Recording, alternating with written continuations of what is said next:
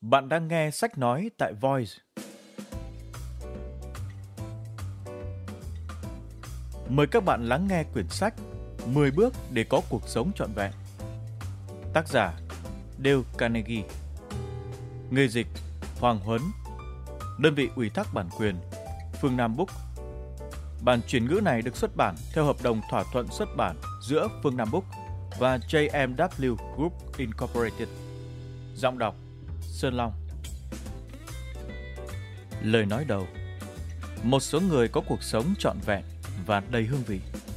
Họ có sức hấp dẫn mạnh, hớn hở, dạng người, vui vẻ và rất thu hút.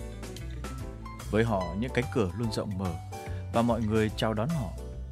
Sự hiện diện của họ tạo sự dễ chịu và mang lại niềm vui. Họ biết cách thuyết phục mà không cần phải nói nhiều. Trong cộng đồng và xã hội, người ta yêu thích họ. Còn trong công việc và sự nghiệp, họ thăng tiến nhanh chóng.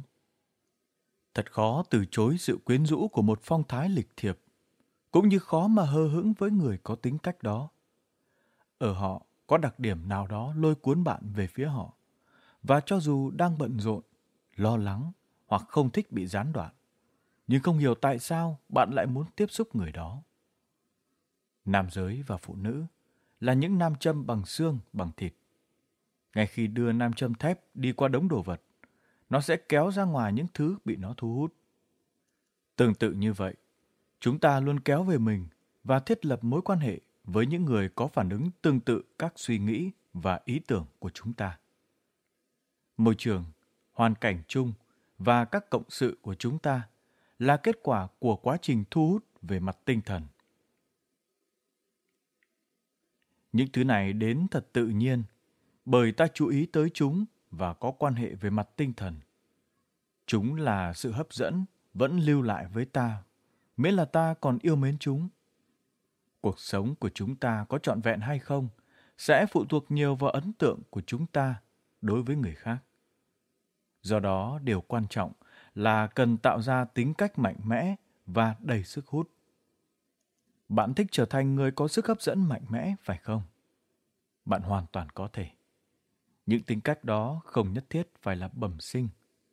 Bất cứ ai thật sự mong muốn có được tính cách nồng nhiệt, thoải mái, vui vẻ đều có thể làm được nếu họ thành thạo những phương pháp, cách thức thực hiện. Đó không phải là vấn đề quá khó thực hiện. Mỗi người có thể bồi dưỡng sự hấp dẫn và sức mạnh của tính cách nhằm có sức hút mãnh liệt trong thế giới này. Cho tới nay, đều Carnegie và các hậu bối đã hướng dẫn chúng ta cách thức thông qua các khóa huấn luyện và những cuốn sách. Trong sách này, chúng tôi đã tổng hợp các nguyên tắc đó thành 10 bước nhằm giúp độc giả có được cuộc sống trọn vẹn hơn. Bước 1. Phát triển khả năng tự nhận thức. Bước 2. Đề ra và thực hiện các mục tiêu. Bước 3. Cư xử khéo léo với người khác. Bước 4. Trở thành người có tài nói chuyện. Bước 5. Diễn thuyết với sự tự tin và thuyết phục. Bước 6. Tạo lập và duy trì mối quan hệ tốt. Bước 7. Vượt qua nỗi lo lắng và sợ hãi. Bước 8. Trở thành nhà lãnh đạo đích thực. Bước 9. Giúp người khác thành công. Bước 10. Có cuộc sống hài hòa. Để có thể tiếp thu tốt nội dung, lần đầu tiên hãy đọc trọn vẹn cuốn sách để hấp thu toàn bộ các khái niệm. Sau đó hãy đọc lại từng chương và bắt đầu áp dụng các hướng dẫn nhằm đạt được từng vấn đề. Nó sẽ giúp bạn đi đúng hướng để mang lại thành công, hạnh phúc và sự phong phú giống như hàng triệu người đã nghiên cứu và áp dụng những lời giáo huấn của Dale Carnegie. Hết lời nói đầu.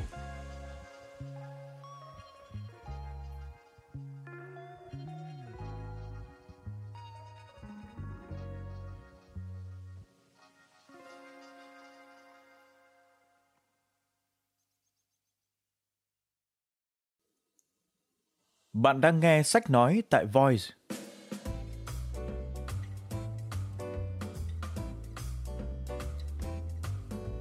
Bước 1. Phát triển khả năng tự nhận thức. trong khi việc giao tiếp và các mối quan hệ với người khác là rất cần thiết để có một cuộc sống trọn vẹn, ưu tiên hàng đầu của chúng ta là phải có được mối quan hệ tốt với chính mình nếu thiếu khả năng tự đánh giá, chúng ta không có cơ hội thể hiện hình ảnh của mình để người khác có thể tìm hiểu và tin tưởng chúng ta.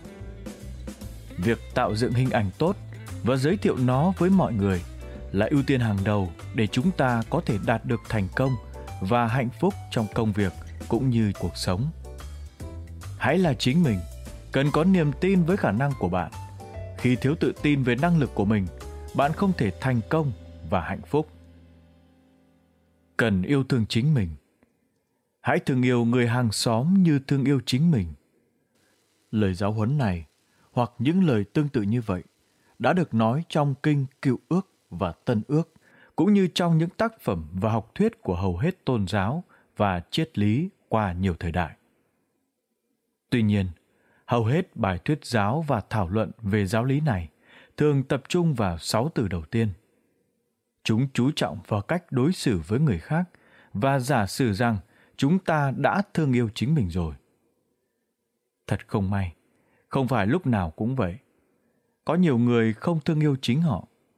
Họ không hài lòng với ngoại hình, tính cách, khả năng của họ và còn không thỏa mãn với rất nhiều khía cạnh khác trong cuộc sống của mình.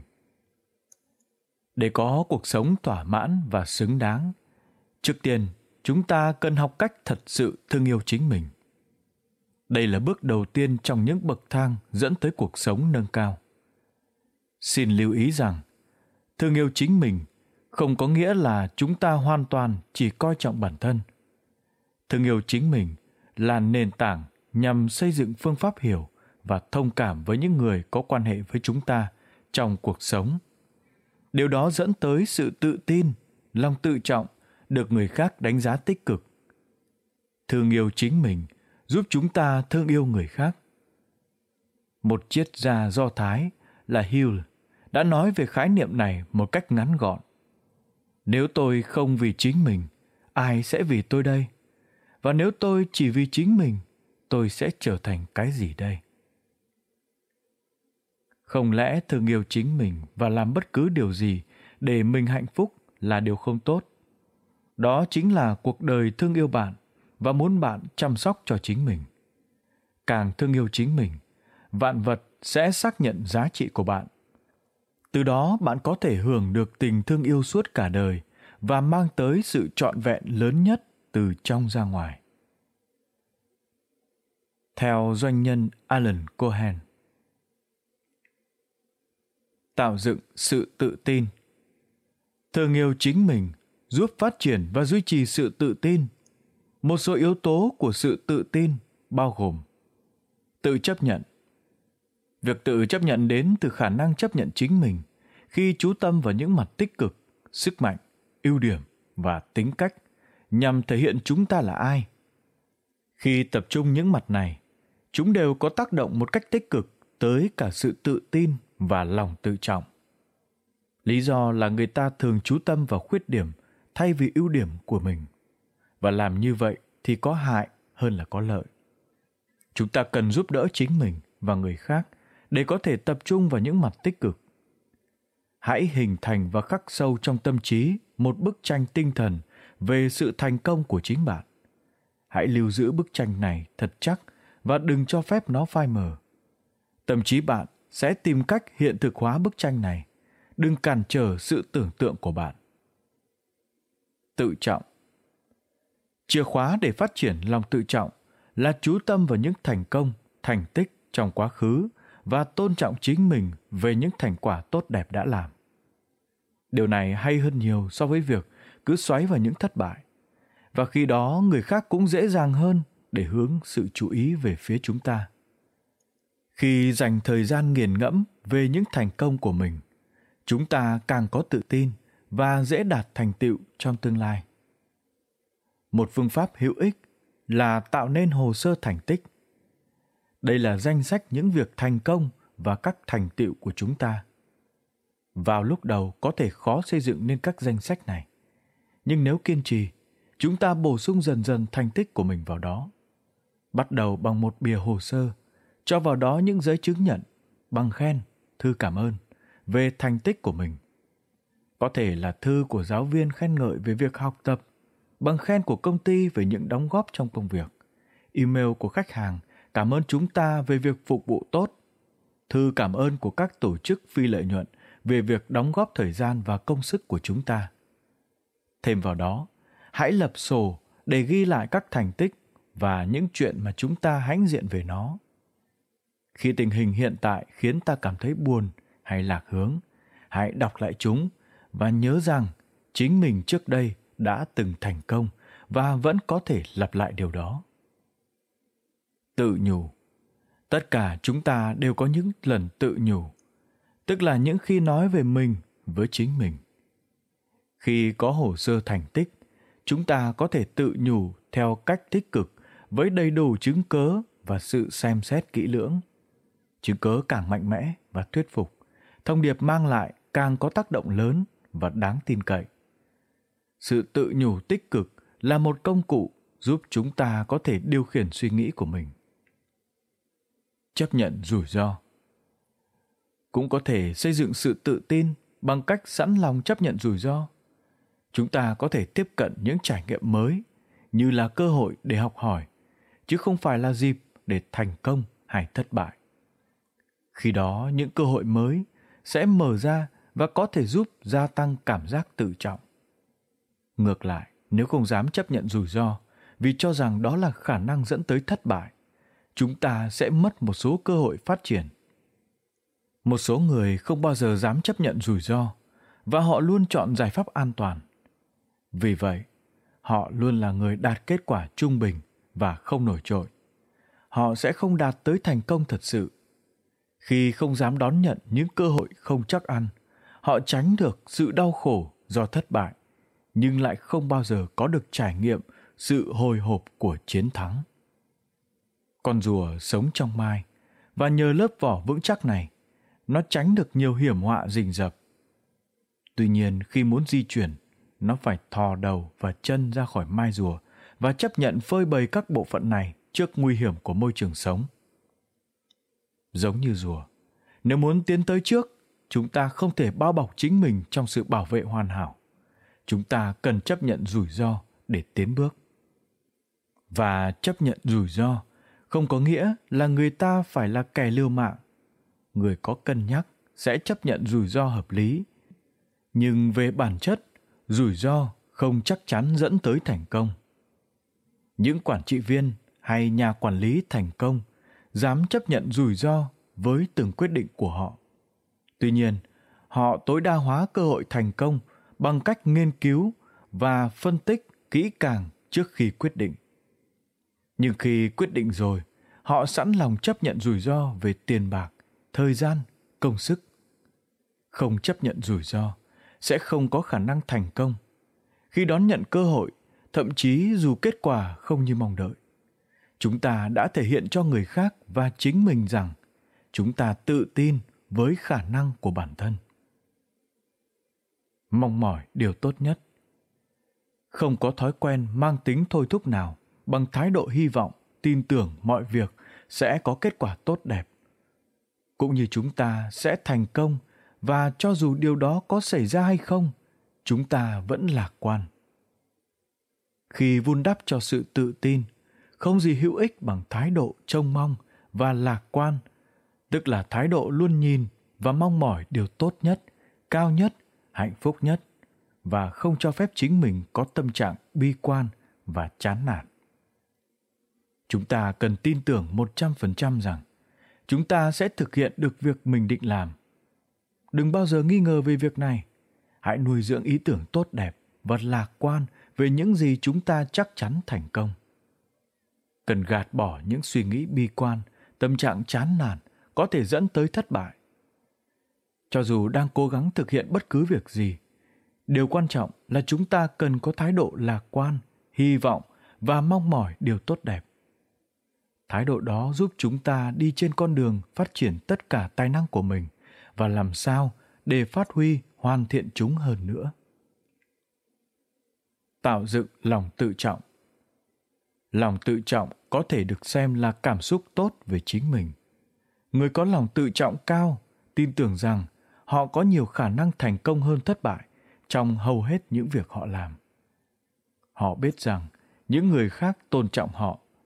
Điều này không có nghĩa rằng người ta lạc quan một cách phi thực tế về mọi việc họ làm. Tất cả chúng ta đều có những lúc không vui khi mọi việc dường như đều thất bại. Nhưng người với lòng tự trọng cao có thể chấp nhận những sự việc rủi ro và không để chúng khiến họ thối chí hoặc nản lòng.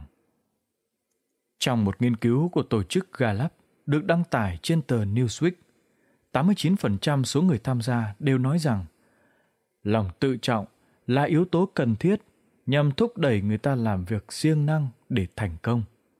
Và 63% cho rằng thời gian và công sức bỏ ra nhằm củng cố phát triển lòng tự trọng là đáng giá, trong khi chỉ có 34% cảm thấy thời gian và công sức nên dành cho công việc thì tốt hơn. Nhiều người có ít tự trọng và nhận thức thấp về khả năng của chính họ. Họ thường nhìn vào những thất bại ở nơi mình và khi thành công, họ chỉ coi đó là sự may mắn. Tại sao lại như vậy? Chúng ta hãy xem xét các trường hợp sau đây. Kevin là chàng trai sáng dạ và ngoại hình dễ nhìn, nhưng anh ấy không thấy được điều đó. Kevin cảm thấy mình tối dạ và chẳng đạt được thành tựu nào trong đời. Mặc dù đạt điểm cao ở bậc trung học, anh ấy không dám nộp hồ sơ tuyển sinh vào những trường đại học hàng đầu bởi vì cho rằng mình không đủ giỏi để trúng tuyển. Một người khuyên nhủ cho Kevin đã cố gắng tìm hiểu tại sao anh ấy lại có lòng tự trọng thấp như vậy. Cha Kevin là một nhà quản lý cao cấp ở một công ty. Ông rất năng động, luôn đòi hỏi sự hoàn hảo ở những đứa con của mình và không bao giờ thỏa mãn kết quả chưa tối đa. Khi Kevin đặt điểm số 90, ông ấy muốn biết tại sao không phải là 100. Trong bữa ăn tối, ông ấy luôn điều khiển tất cả những câu chuyện trong gia đình và gạt bỏ bất cứ ý kiến bất đồng nào của con mình. Do cảm thấy dường như không bao giờ có thể làm cha mình hài lòng, dần dần Kevin cảm thấy anh ấy là người không như cha mình kỳ vọng. Từ khi còn nhỏ, Sarah luôn là đứa bé tự tin. Cô ấy xuất sắc trong các môn học ở trường và còn thể hiện tài năng trong âm nhạc và hội họa. Tuy nhiên, khi tốt nghiệp đại học và đi làm, Sarah đã thử qua một số công việc không tốt đẹp như ý rồi thất bại. Sự tự tin biến mất và cô bắt đầu cảm thấy rằng mình chưa bao giờ thành công trong đời.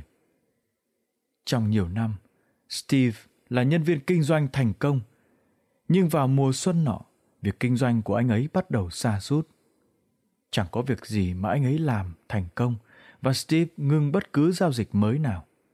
Anh ấy bắt đầu cảm thấy rằng mình đã đi qua thời kỳ cực thịnh. Steve nghĩ rằng tôi đã thua rồi, tôi sẽ không làm kinh doanh nữa. Kevin đã gặp một số trục trặc nghiêm trọng về tâm lý và chỉ có thể nhờ chuyên gia mới giúp được anh ấy khôi phục lòng tự trọng của mình. Theo đề nghị của người khuyên nhủ, Kevin bắt đầu những buổi gặp gỡ với nhà liệu pháp tâm lý nhằm giúp anh ấy thấy được khả năng to lớn của mình và nhận thức được giá trị của bản thân. Tuy nhiên, hầu hết những người với lòng tự trọng thấp không nhất thiết phải tới gặp chuyên gia tâm lý bởi vì họ có thể tự khắc phục được. Sarah biết rằng cô ấy có khả năng thành công. Cô ấy nhận ra được thất bại của mình không phải là do thiếu năng lực mà là lựa chọn sai công việc. Sarah nghĩ, mình đã học giỏi ở trường và làm tốt những công việc liên quan tới nghệ thuật và âm nhạc. Mình đã từng thành công và có thể thành công một lần nữa. Với tinh thần đó, Sarah đã xem xét lại kế hoạch nghề nghiệp và bắt đầu tìm kiếm những công việc phù hợp với sở thích thật sự của mình. Điều này dẫn tới việc chọn công việc sử dụng đúng tài năng của cô ấy. Và khi đó, Sarah được xếp và các cộng sự đánh giá cao. Giám đốc kinh doanh của Steve lo ngại về sự xa sút phong độ của anh ấy, không chỉ bởi vì tác động của nó tới việc kinh doanh chung của công ty, mà còn vì tác động lên chính Steve. Sau cùng, sếp đã khuyến khích Steve. Steve này, hiện anh vẫn chưa thay đổi được tình hình, tuy nhiên thăng trầm là chuyện thường tình trong cuộc đời. Anh có tư chất mà công việc kinh doanh đòi hỏi. Anh là chuyên viên kinh doanh có năng lực, anh có thể làm được mà. Với sự cổ vũ của sếp, Steve đầy tự tin gặp khách hàng mới và ký được hợp đồng. Đây là bước đầu tiên của Steve nhằm tái xây dựng lòng tự trọng đang sụt giảm. Sự tự trọng là quan trọng, không chỉ đối với sự thành công từ nỗ lực của chúng ta, mà còn với tình trạng sức khỏe của bản thân. Những người với lòng tự trọng cao cảm thấy hạnh phúc hơn và thường khỏe mạnh hơn những ai không có nó. Chúng ta cần giữ vững tinh thần của mình, đừng để thất bại làm chúng ta suy sụp. Chúng ta sẽ gặp thất bại cũng như thất vọng trong đời.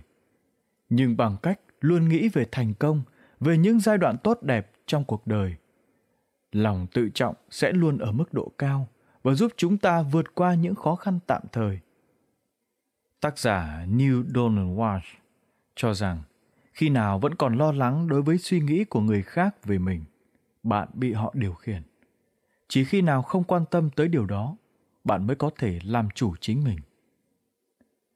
Trừ phi tự tin vào khả năng của bản thân và có niềm tin xác quyết đối với thành công, chúng ta thậm chí sẽ chẳng bao giờ bắt đầu đi trên con đường dẫn tới mục tiêu của mình chúng ta cần mong mỏi những thứ lớn lao từ bản thân niềm tin này làm lộ diện điều tốt đẹp nhất bên trong chúng ta. Cổ ngữ có nói, trận chiến của cuộc đời không phải lúc nào cũng nhằm trở thành người mạnh hơn hoặc nhanh hơn.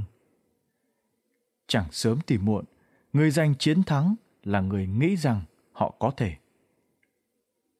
Với người không tự tin, họ quan trọng hóa điều người khác nghĩ rồi mới cảm nhận về chính họ như thế nào.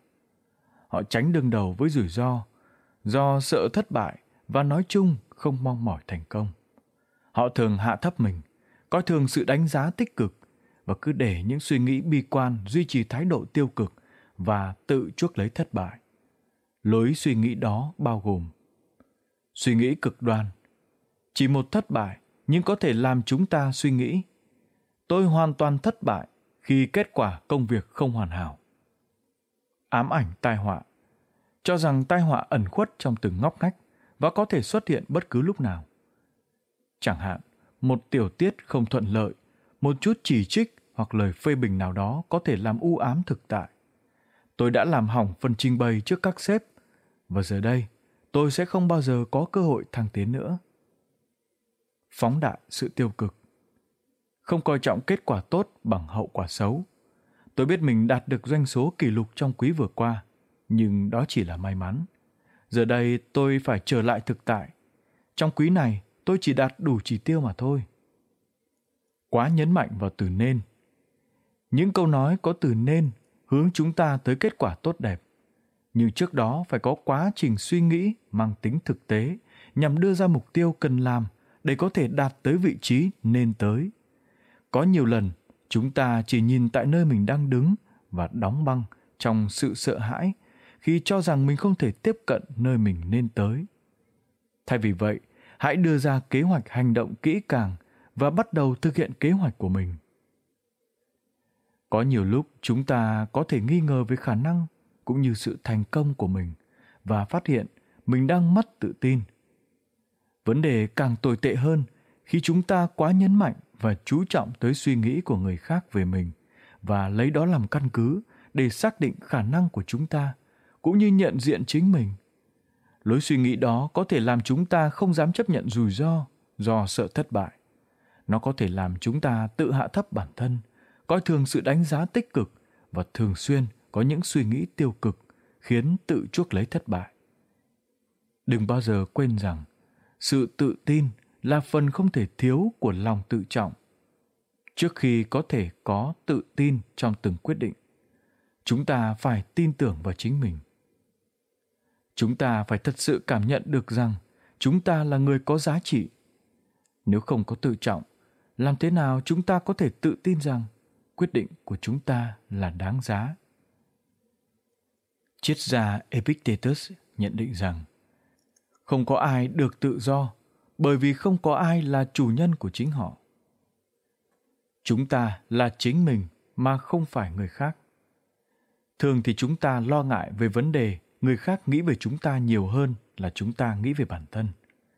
William baker một tu sĩ là tác giả giữa thế kỷ 20, đã nhắc nhở độc giả đừng bận tâm về điều người khác nghĩ về bạn. Họ có thể đánh giá cao hoặc đánh giá thấp bạn. Cho tới khi họ khám phá ra giá trị thật của bạn.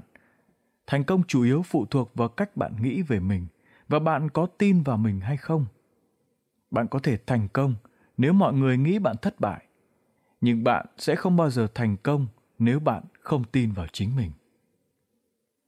Theo walt disney, họa sĩ, nhà sản xuất phim, doanh nhân, càng thích chính mình, bạn càng ít bị người khác ảnh hưởng và điều đó làm bạn trở nên độc đáo. Xây dựng hình ảnh. Hình ảnh của chúng ta là cách chúng ta bày tỏ mình với thế giới bên ngoài một số người có hình ảnh rất mạnh mẽ, tích cực và truyền hình ảnh đó sang cho người khác. Đó có thể là những tính cách mà nhiếp ảnh gia không thể chụp được, họa sĩ không thể vẽ ra và điêu khắc ra không thể chạm trổ nên. Nó rất huyền ảo, nên người ta chỉ có thể cảm nhận mà khó có thể mô tả chính xác và không có nhà viết tiểu sử nào có thể ghi lại một cách rõ ràng. Tuy nhiên, có nhiều thứ cần làm để xây dựng hình ảnh nhằm đạt tới thành công trong cuộc đời. Trên thực tế, tính cách tốt đẹp thì quý hơn vẻ đẹp ngoại hình và mạnh mẽ hơn cái có được nhờ bắt chước. Người có sức hút mạnh mẽ tạo ấn tượng một cách tự nhiên đối với những ai có dịp tiếp xúc với họ. Trong khoảnh khắc tiếp xúc với người có sức hấp dẫn, ta có cảm giác rộng mở ra. Đó là sự mở rộng tầm nhìn và cảm nhận một sức mạnh mới đang khuấy động bên trong không tốt hay sao nếu người ta phản ứng với chúng ta theo cách này ấn tượng đầu tiên khi ai đó gặp gỡ ta lần đầu họ mất khoảng 30 giây để hình thành một danh sách gồm các ấn tượng, niềm tin hoặc sự giả định rằng chúng ta là ai và là người như thế nào. Và những giả định này có ý nghĩa hơn nhiều so với việc đánh giá giá trị quần áo và màu tóc. Ấn tượng đó bao gồm mọi thứ từ học vấn cho tới tình hình tài chính, mức độ thành công trong sự nghiệp của chúng ta, thậm chí những đánh giá mang tính chủ quan như tính chân thật và tính liêm minh, chính trực. Tất cả ấn tượng đó đều được hình thành hầu như một cách vô thức trong vòng 30 giây đầu tiên. Ngạn ngữ có câu rất trí lý, bạn không thể đánh giá một cuốn sách qua bìa của nó. Nhưng thật không may, hầu hết chúng ta đều đánh giá người khác qua bìa sách, tức là ngoại hình và cung cách của họ. Thật vậy, một số người vội đánh giá người khác trong vòng 30 giây đầu tiên tiếp xúc. Nếu ấn tượng đầu tiên là không tốt hoặc không mấy thiện cảm, nó có thể ảnh hưởng tới mọi mặt trong mối quan hệ suốt nhiều năm sau đó. Vì vậy, cần suy nghĩ và nỗ lực tạo ấn tượng tốt cho người khác. Điều đó xứng đáng. Hãy nhớ rằng, chúng ta sẽ thể hiện hình ảnh tốt nhiều hơn khi sự hình dung về chính mình là tích cực và tốt đẹp. Tu sĩ Dan Rayland cho rằng, làm sao bạn tạo nên sức hấp dẫn? Hãy quan tâm tới việc có thể làm người khác cảm nhận tốt về chính họ hơn là bạn làm họ có cảm nhận tốt về bạn. Chúng ta có thể tạo dựng hình ảnh lớn. Khi robert gặp sếp mới là lisa anh ấy rất ấn tượng về tính cách vui vẻ của cô robert cảm thấy tin tưởng khâm phục và thoải mái khi ở gần lisa robert nghĩ người phụ nữ này rất có hấp lực ước gì mình cũng có thể như cô ấy chúng ta có thể nghĩ rằng tính cách như của Lisa là bẩm sinh. Thật vậy, một số mặt của tính cách là bẩm sinh, như ngoại hình, trí thông minh ở mức độ cơ bản và một số tài năng.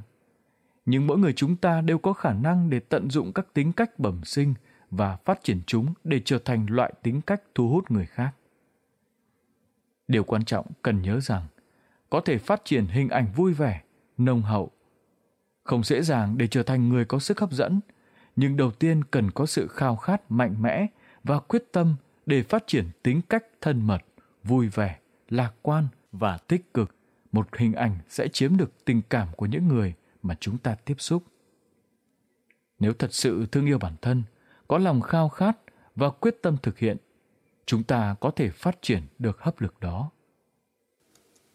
ngoại hình khi người khác gặp chúng ta, yếu tố đầu tiên tạo ấn tượng là ngoại hình ngoại hình đóng vai trò quan trọng trong cách thức người khác hiểu chúng ta. Nó có thể là cánh cửa mở ra hoặc đóng lại. Mỗi nhân viên kinh doanh đều hiểu rõ nỗi thất vọng khi không tiếp cận được khách hàng tiềm năng bởi vì họ không thể vượt qua được cái gọi là người gác cổng. Đó có thể là nhân viên tiếp tân, thư ký hoặc một thuộc cấp nào đó đã ngăn chặn những cuộc gọi tới khi chưa hẹn trước. Xét ở góc độ nào đó, ấn tượng đầu tiên của một người về chúng ta chính là người gác cổng mạnh mẽ nhất, tức là chúng ta có thể đi vào hay không phải thông qua người gác cổng. Theo nghĩa bóng cũng như nghĩa đen. Một số yếu tố về ngoại hình và nằm ngoài sự điều khiển của chúng ta có thể gây ấn tượng tốt hoặc xấu cho người khác. Tuy không thể thay đổi hoàn toàn ngoại hình, nhưng chúng ta có thể tận dụng những ưu điểm và giảm thiểu nhược điểm của mình. Trên thực tế, người ta không bắt buộc phải có ngoại hình đẹp như minh tinh mới có thể tạo ấn tượng tốt. Các ám hiệu của hình ảnh bên ngoài có thể được truyền một cách trực quan. Nghiên cứu cho thấy rằng các xung động trực quan được truyền trực tiếp tới trung tâm cảm xúc của não bộ, bỏ qua hệ thống đường truyền thông thường và hình thành phản ứng tức thời. Kiểu tóc đẹp, trang phục thích hợp, nụ cười nồng hậu và cung cách lịch lãm là những bước đầu tiên nhằm tạo ấn tượng tốt. Chúng ta có thể tối đa hóa các cơ hội để thành công bằng phong cách ăn mặc nhằm truyền đi thông điệp tích cực về khả năng của mình và về chính mình. Với khuynh hướng ăn mặc tự nhiên hơn trong công việc ngày càng được chấp nhận. Ngày nay, không có một quy định cứng nhắc nào cho trang phục khi giao dịch. Chúng ta cần nghiên cứu để tìm ra ăn mặc sao cho phù hợp với nghề nghiệp, lĩnh vực và văn hóa của mình. Diễn giả và tác giả Dale Carnegie cho rằng ngoại hình và tính cách chỉ là bước đầu tiên nhằm tạo dựng và duy trì hình ảnh của chúng ta đối với người khác. Chúng ta cần phát triển nó bằng cách quan tâm chân thành tới người khác. Duy trì thái độ tích cực. Trong các khía cạnh liên quan tới hình ảnh của mình, thái độ là quan trọng nhất. Nhưng thái độ đối với chính mình thì càng quan trọng hơn nữa. Người ta thường trích dẫn câu nói của eleanor roosevelt cựu đệ nhất phu nhân mỹ. Không ai có thể làm bạn thấy thua kém nếu không có sự cho phép của chính bạn.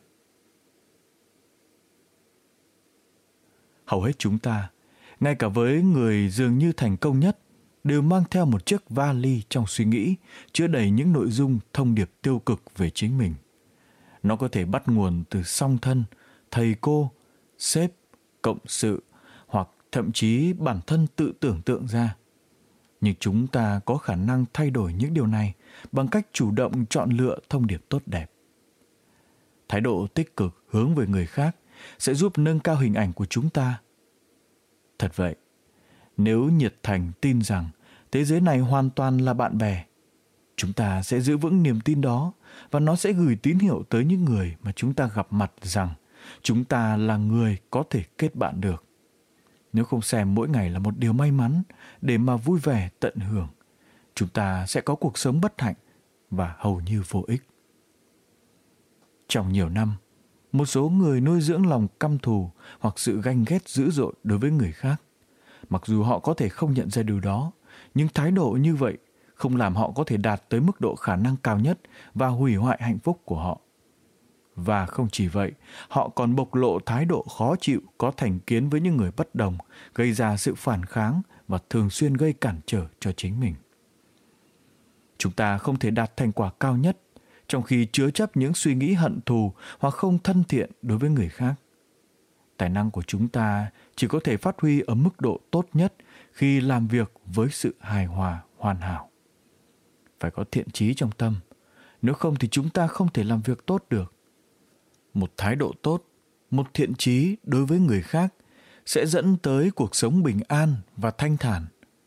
Nó làm giảm thiểu sự xích mích và giúp chúng ta duy trì mối quan hệ hài hòa tốt đẹp với người khác. Chúng ta không thể giữ trong lòng sự bực tức, đố kỵ, hận thù và ganh ghét mà không làm ảnh hưởng nhiều tới danh tiếng của mình. Nhiều người tự hỏi tại sao họ không được nhiều người quý mến, tại sao họ bị ghét tại sao vị thế của họ trong cộng đồng rất nhỏ. Thật sự đó là vì sự bất hòa, thù hận, nỗi cay đắng trong lòng họ nên đã hủy hoại sức hấp dẫn của họ. Ngược lại, nếu duy trì suy nghĩ, thông cảm, thương yêu, bao dung, thân thiện và hữu ích đối với mọi người, mà không hề có sự thù hận, ganh ghét hoặc sự cay cú trong tâm, chúng ta sẽ tạo được hình ảnh rạng rỡ, hạnh phúc và đầy hấp lực. Những người thành công trong cuộc sống luôn vui vẻ và tràn đầy hy vọng. Họ làm việc với nụ cười trên môi, đón nhận những thay đổi và coi đó là cơ hội, xem thuận cảnh và nghịch cảnh như nhau trong cuộc đời đầy sóng gió này. Chúng ta có thể thường xuyên làm cho tình hình trở nên đơn giản hơn, lãnh lương cao hơn, được thăng tiến, đạt doanh số cao hơn. Muốn vậy, hãy làm một vị sếp hoặc nhân viên gây ấn tượng sâu sắc hơn bằng cách luôn tươi cười, rạng rỡ và có thời gian vui vẻ, thoải mái với mọi người. Bạn có thích kết giao với những người thường gắt gỏng, bực bội và khổ sở? Hay bạn muốn kết giao với những người vui vẻ và rạng rỡ? Cảm xúc và thái độ của họ đều lan truyền giống như bệnh sởi. Vì vậy bạn cần bộc lộ thái độ mà bạn muốn thấy ở người khác. Diễn giả và tác giả Dale Carnegie đã nhận định như vậy. Nụ cười Những người có sức lôi cuốn biết làm cách nào và khi nào mỉm cười. Nụ cười là dấu hiệu của sự thân thiện. Nếu so sánh một cách dí dỏm, nụ cười giống như một chú chó đang vui mừng vẫy đuôi. Dĩ nhiên chúng ta không thể và cũng không nên cười vào mọi lúc. Nụ cười không phải là thứ mà chúng ta có thể dùng một cách máy móc giống như khi đội nón. Nụ cười thật tâm chỉ thuần túy diễn tả trạng thái trong tâm và chúng ta hoàn toàn vẫn có thể hòa nhã và quyến rũ khi không cười. Trên thực tế, có những tình huống mà nụ cười là hoàn toàn không thích hợp và chắc chắn rằng không có ai nên cười hoài không ngớt. Nụ cười phải xuất phát từ tấm lòng, nó hướng ra ngoài và thể hiện trong ánh mắt, giọng nói và phản ứng của chúng ta. Trước tình huống vui tươi, chúng ta sẽ cảm thấy vui vẻ. Chúng ta không thể giả tạo nụ cười và một nụ cười giả tạo nhìn rất gượng gạo. Dale Carnegie đã có một số hướng dẫn về nghệ thuật cười.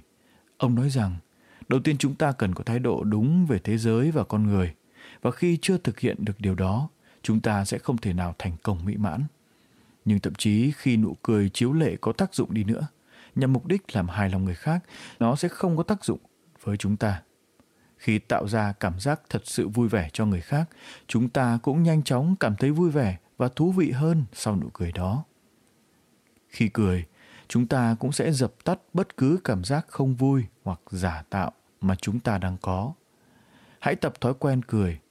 Đó là cách đơn giản nhưng rất kỳ diệu để cảm thấy điều tốt đẹp và nói với thế giới quanh ta rằng chúng ta là người thân thiện và chào mừng mọi người. Như mẹ Teresa đã từng nhận định rằng hãy để chúng ta ghi một điểm, đó là chúng ta gặp nhau với nụ cười ngay cả khi khó có thể cười. Hình ảnh của sự nhiệt tình những người có sức hấp dẫn rất nhiệt tình đối với công việc, cuộc sống, mối quan hệ và những mục tiêu của mình. Sự nhiệt tình theo tiếng Anh là enthusiasm, bắt nguồn từ hai chữ Hy Lạp có nghĩa là thượng đế bên trong chúng ta và xuất phát từ tận sâu trong chúng ta không thể giả tạo sự nhiệt tình bằng những cử chỉ qua loa, nụ cười chiếu lệ và lời bình luận phóng đại. Sự nhiệt tình giả tạo có thể dễ dàng bị phát hiện. Nếu tin rằng việc chúng ta đang làm là xứng đáng, có ý nghĩa, thú vị và có thể đạt được, niềm tin đó sẽ thể hiện ở cung cách và hành động của chúng ta. Những người nhiệt tình đối với chính họ và hành động của họ thường đảm đương công việc với niềm tin chắc chắn thành công. Những người bắt tay vào công việc với đầy năng lượng, sự quyết tâm và nhiệt tình sẽ tạo được sự tin tưởng ở nhà tuyển dụng rằng họ không những hoàn thành công việc mà còn thực hiện hoàn hảo nữa. Thế giới này luôn tạo cơ hội cho người nhiệt tình. Sự nhiệt tình giúp nhân lên sức mạnh của chúng ta, giúp nâng cao bất cứ khả năng nào của chúng ta để có thể đạt tới đỉnh cao. Sự nhiệt tình là điều tốt trong công việc. Nó có tính lan truyền tới mức chúng ta đã nhiễm nó mà không hề hay biết, mặc dù chúng ta cố gắng cưỡng lại. Trong kinh doanh, nếu là người tận tâm, sự nhiệt tình thường làm khách hàng tiềm năng quên rằng chúng ta đang cố gắng để giao dịch với họ. Điều quan trọng là hãy đảm nhiệm công việc của chúng ta muốn làm và thực hiện với sự nhiệt tình. Nếu có hoài bão làm chuyện lớn, chúng ta cần có nhiệt tình và mạnh dạn đảm đương công việc đó. Thường thì công việc chúng ta đang làm có thể không hứng thú hoặc không thú vị. Nó có thể đều đều, buôn tẻ và mệt nhọc. Tuy nhiên, chúng ta nên tìm kiếm trong công việc của mình bất cứ điểm gì để có thể phát sinh lòng nhiệt tình.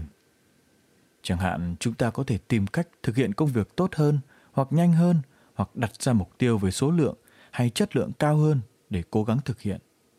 Nếu không tìm được cách để có thể nhiệt tình trong công việc, hãy tìm cách sinh hoạt trong cộng đồng, gia đình, tổ chức, tôn giáo, hoạt động chính trị hoặc xã hội và cống hiến hết mình vào đó. Trong bầu không khí của những người nhiệt tình, họ tin mình sẽ chiến thắng. Chính từ phong thái của người nhiệt tình, người ta thấy được đó là sự khởi đầu thành công. Sự nhiệt tình lan tỏa trong bầu không khí đó và bộc lộ cho người khác thấy rằng chúng ta có thể làm những gì chúng ta cố gắng. Dần dần, chúng ta không chỉ được củng cố bằng sức mạnh từ sự nhiệt tình của chính mình mà còn bởi sức mạnh của tất cả mọi người bạn bè và người quen xác nhận và tái xác nhận khả năng thành công của chúng ta và làm cho mỗi chiến thắng sau dễ dàng hơn chiến thắng trước. Sự điềm đạm, tự tin và khả năng của chúng ta gia tăng cùng với số lượng thành tích đạt được. Mức độ nhiệt tình trong công việc rõ ràng có liên quan tới mức độ thành tựu của chúng ta. Sự nhiệt tình là động lực của tính cách. Không có nó, bất cứ khả năng nào của chúng ta sẽ rơi vào tình trạng ngủ đông. Và có thể nói rằng tất cả chúng ta có sức mạnh tiềm tàng mà mình không hay biết. Chúng ta có thể có kiến thức, sự phán đoán, khả năng học hỏi tốt, nhưng không ai biết cho tới khi chúng ta khám phá cách đặt sự nhiệt tình vào trong suy nghĩ và hành động.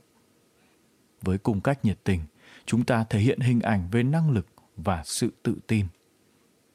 Khi nhiệt tình đối với việc mình làm, sự hào hứng, niềm vui và cảm giác thỏa mãn bên trong thấm qua toàn bộ hành động đó trên thực tế, không dễ dàng hào hứng đối với một số công việc mà chúng ta phải làm mỗi ngày. Nhưng sẽ có thể nếu chúng ta quyết tâm thực hiện. Đối với hầu hết người thành công, sự nhiệt tình là thành phần bí mật của thành công, cũng như là yếu tố phát sinh ra hạnh phúc trong cuộc đời của những ai có bầu nhiệt huyết.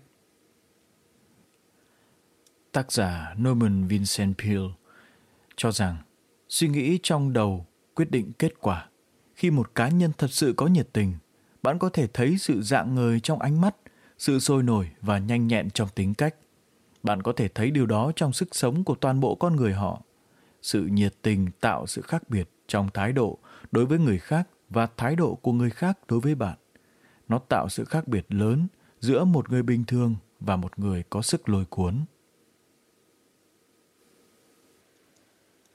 Tóm tắt để có cuộc sống thỏa mãn và xứng đáng. Trước tiên, chúng ta cần học cách thật sự yêu thương chính mình. Đây là bước đầu tiên của những bậc thang dẫn tới cuộc sống nâng cao. Thương yêu chính mình dẫn tới sự tự tin, lòng tự trọng và cách người khác quan sát và đánh giá chúng ta. Người ta xem sự tự trọng là cảm nhận tốt về chính mình. Người có lòng tự trọng cao tin rằng họ có nhiều khả năng thành công hơn thất bại trong hầu hết việc làm của họ. Chúng ta sẽ gặp thất bại và thất vọng trong đời, nhưng bằng cách luôn nghĩ về sự thành công thay vì những thất bại, lòng tự trọng sẽ luôn ở mức độ cao và giúp chúng ta vượt qua những khó khăn tạm thời. Thường thì chúng ta lo ngại về vấn đề người khác nghĩ về chúng ta nhiều hơn là chúng ta nghĩ về mình. Họ có thể đánh giá cao hoặc đánh giá thấp chúng ta. Thành công của chúng ta chủ yếu phụ thuộc vào cách chúng ta nghĩ về chính mình. Chúng ta có thể thành công nếu mọi người nghĩ chúng ta thất bại, nhưng chúng ta sẽ không bao giờ thành công nếu không tin vào chính mình. Có thể phát triển hình ảnh vui vẻ, nồng hậu, mặc dù một số mặt tạo nên hình ảnh của chúng ta là bẩm sinh, như ngoại hình, trí thông minh ở mức độ cơ bản và một số tài năng. Nhưng mỗi người chúng ta đều có khả năng để tận dụng các tính cách bẩm sinh và phát triển chúng để trở thành loại tính cách thu hút người khác. Khi sinh ra, người ta có những tính cách khác nhau và chúng ta có thể phát triển tính cách. Cần nhận ra rằng tất cả mọi người đều khác nhau về trí thông minh, sức mạnh thể chất hoặc lòng nhiệt tình. Nhưng bằng sự nỗ lực, chúng ta có thể trở thành người có sức hấp dẫn. Chúng ta có thể chọn và làm việc để phát triển những tính cách mình mong muốn có được. Vấn đề nằm ở chỗ sự chuyên cần và quyết tâm. Những người nhiệt tình đối với chính họ và hành động của họ thường đảm đương công việc với niềm tin chắc chắn thành công. Thế giới này luôn tạo cơ hội cho người nhiệt tình. Sự nhiệt tình giúp nhân lên sức mạnh và giúp nâng cao bất cứ khả năng nào của chúng ta để đạt tới đỉnh cao. Hết bước 1, phát triển khả năng tự nhận thức.